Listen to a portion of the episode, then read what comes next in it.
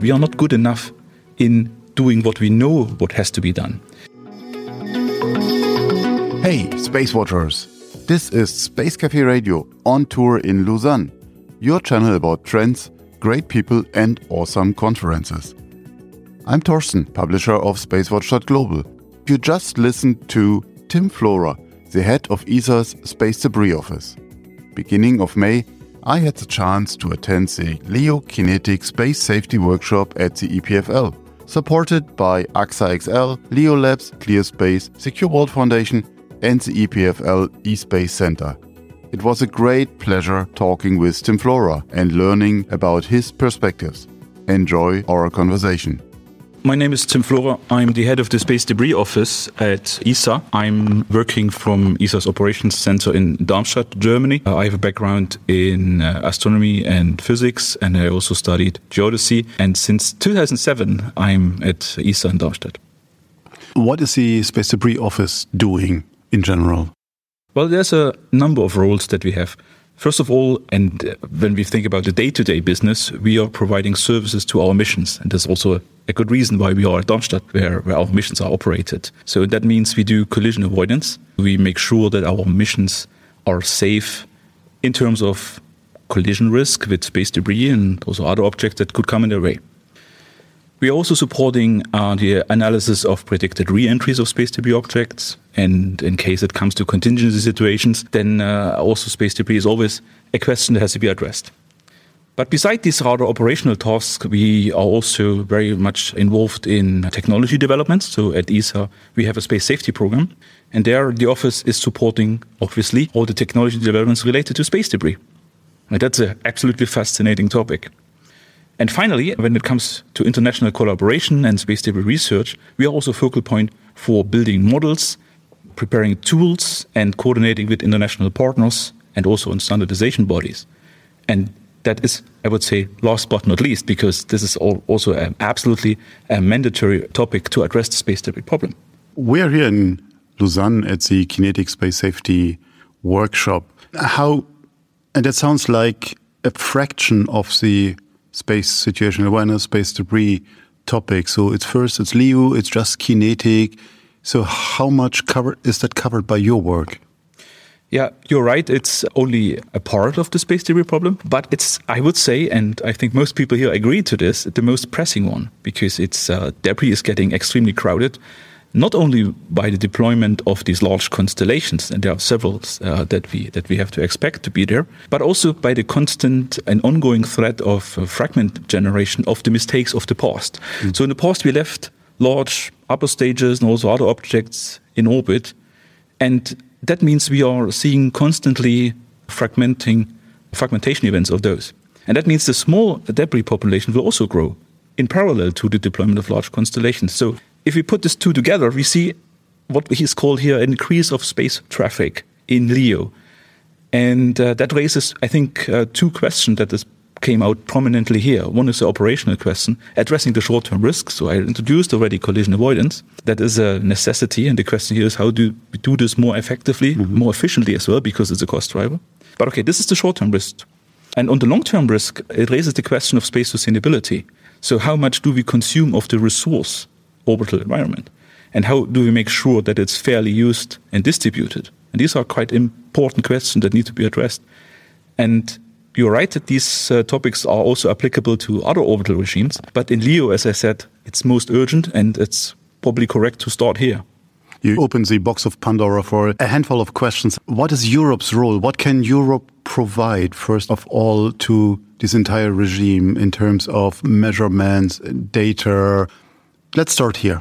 Yeah, in Europe, first of all, we are operating satellites, so we are using the resource. It's not a question what can be. No, we have to, and so we have to collaborate with the other users of the regime. That means what? usually, as an operator, you have your agreement with JSPOC, you get the data from there, and then you are fine. So that's where most start.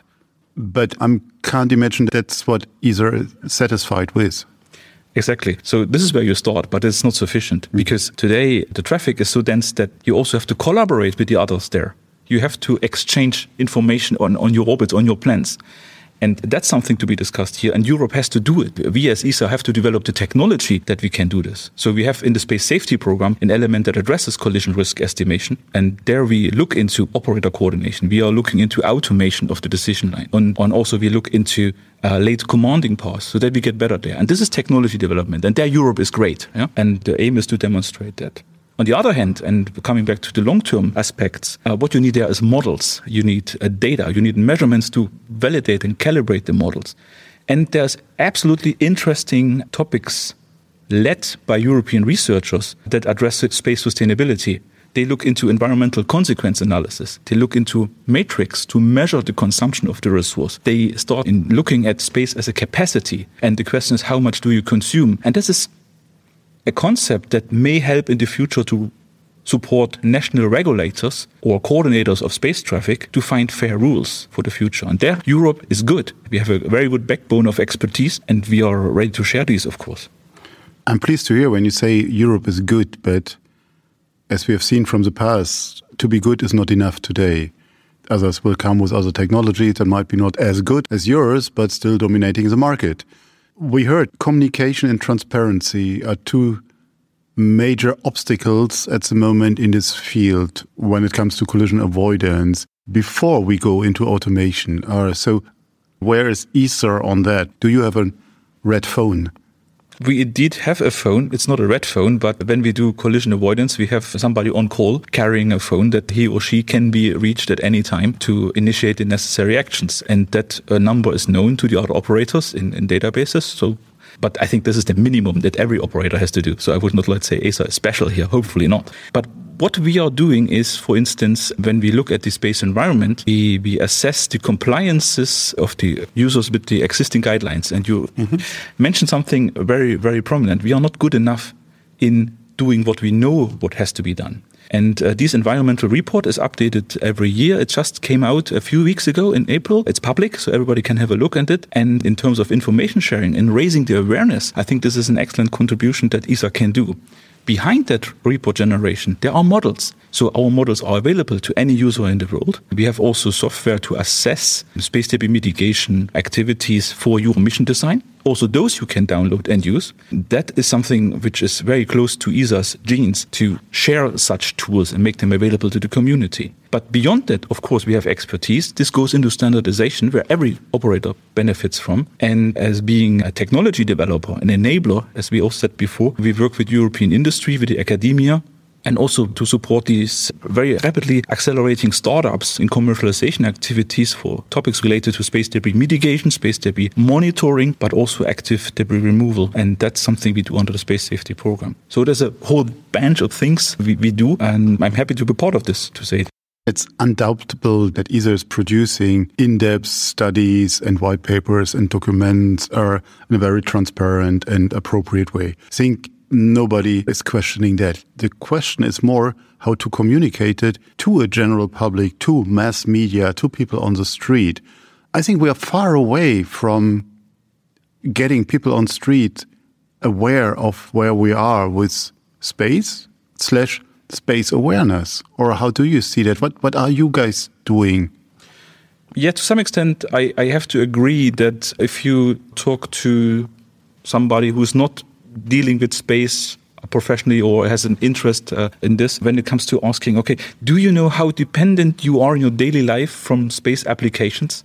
Do you know how many apps on your mobile phone are using space as a resource uh, either through data or, or, or for navigation this is correct. I think we have to get better in communicating that space is an indispensable part of our daily life. And that is, when it comes to space debris, it, it comes to certain risks that this remains available mm -hmm. for all future and also for next generations when it comes to sustainability. Now, what we are doing in this, we are trying a lot of things. I can certainly say that the topic of space debris and space sustainability is getting better known out there and uh, hopefully this interview is also contributing to that over the last year. So we have produced short movies showing that. The last one was released last year. It's named Time to Act. Mm. It's on YouTube. You can look it up. We are also did very good communication together with the UN on infographics, short yeah, infographics, yeah. translated in all the major UN languages now. That was really, really successful. I, it's really amazing how much effort goes into producing a single A4 sheet with only a few words so that it's effective.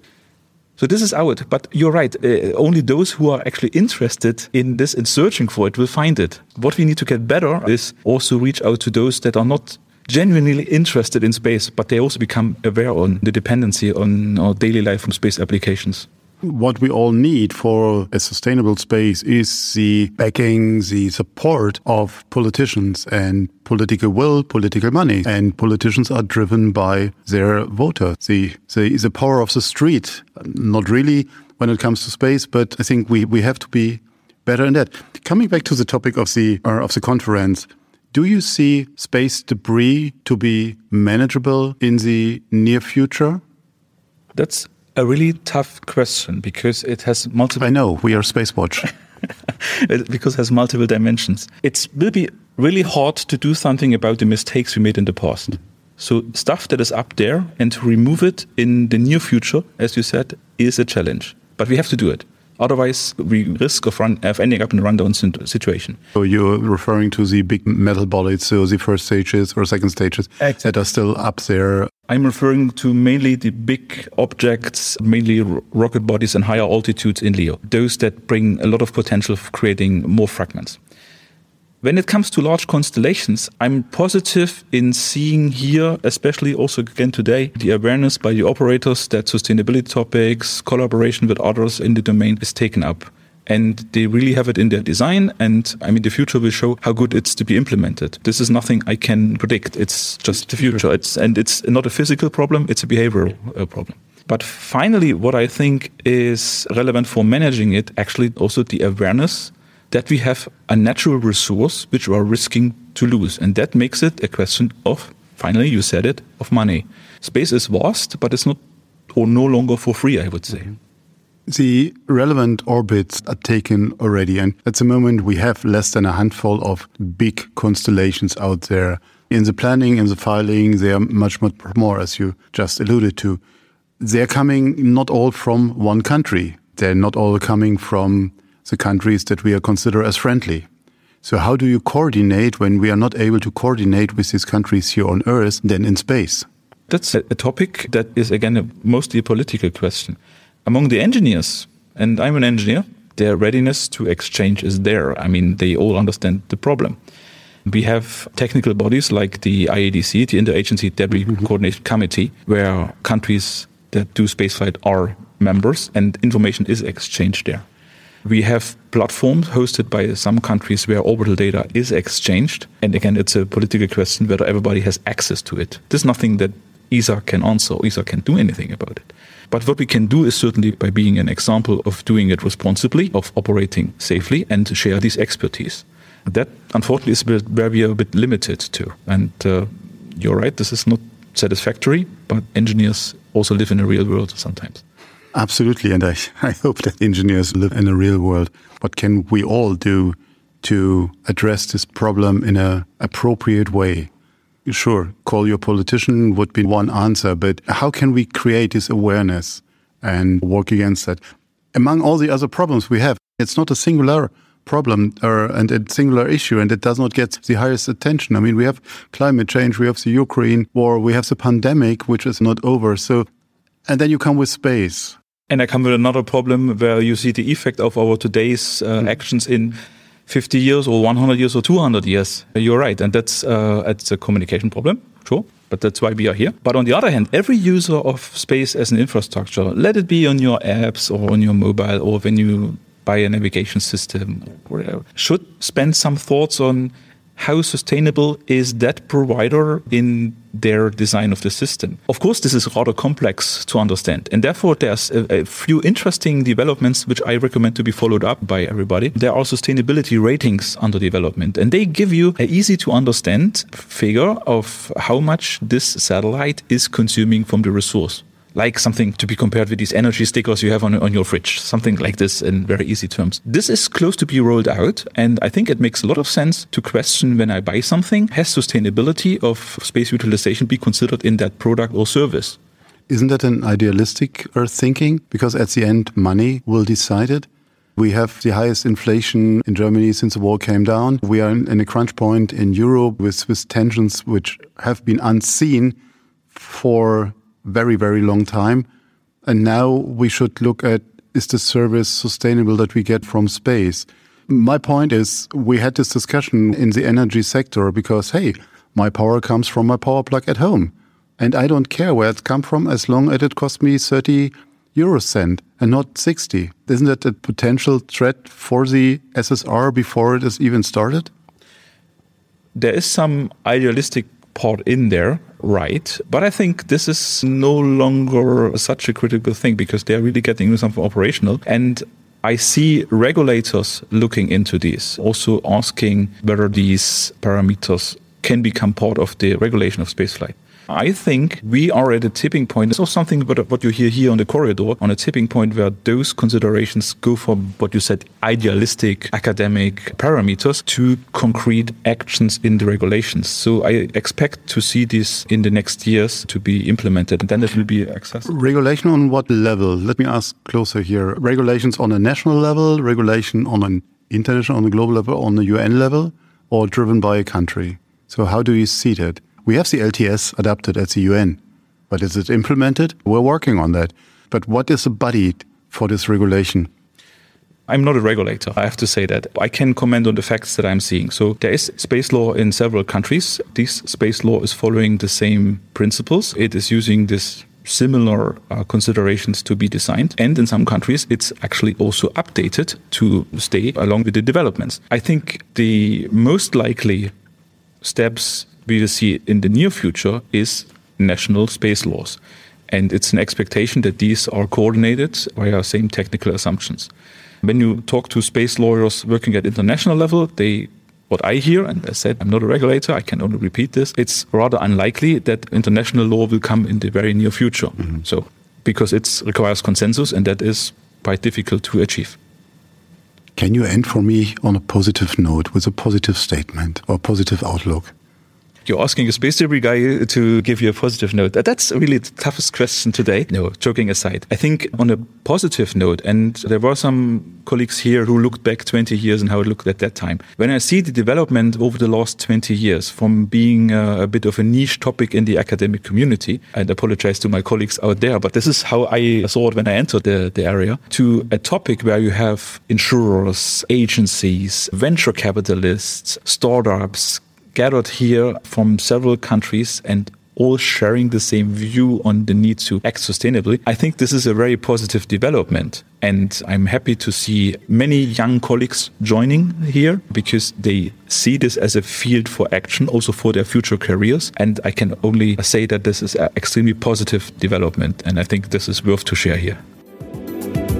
Thanks for listening to Space Cafe Radio on tour in Lausanne at the LEO Kinetic Space Safety Workshop at EPFL in cooperation with AXA XL, LeoLabs, ClearSpace, Secure World Foundation, and the EPFL eSpace Center. If you want to stay on the pulse of space, visit our website, our mothership, at spacewatch.global and subscribe to our newsletters. But of course, don't forget to become a Space Watcher. I'm Torsten Kriening CEO and publisher of SpaceWatch.global, your independent perspective of space.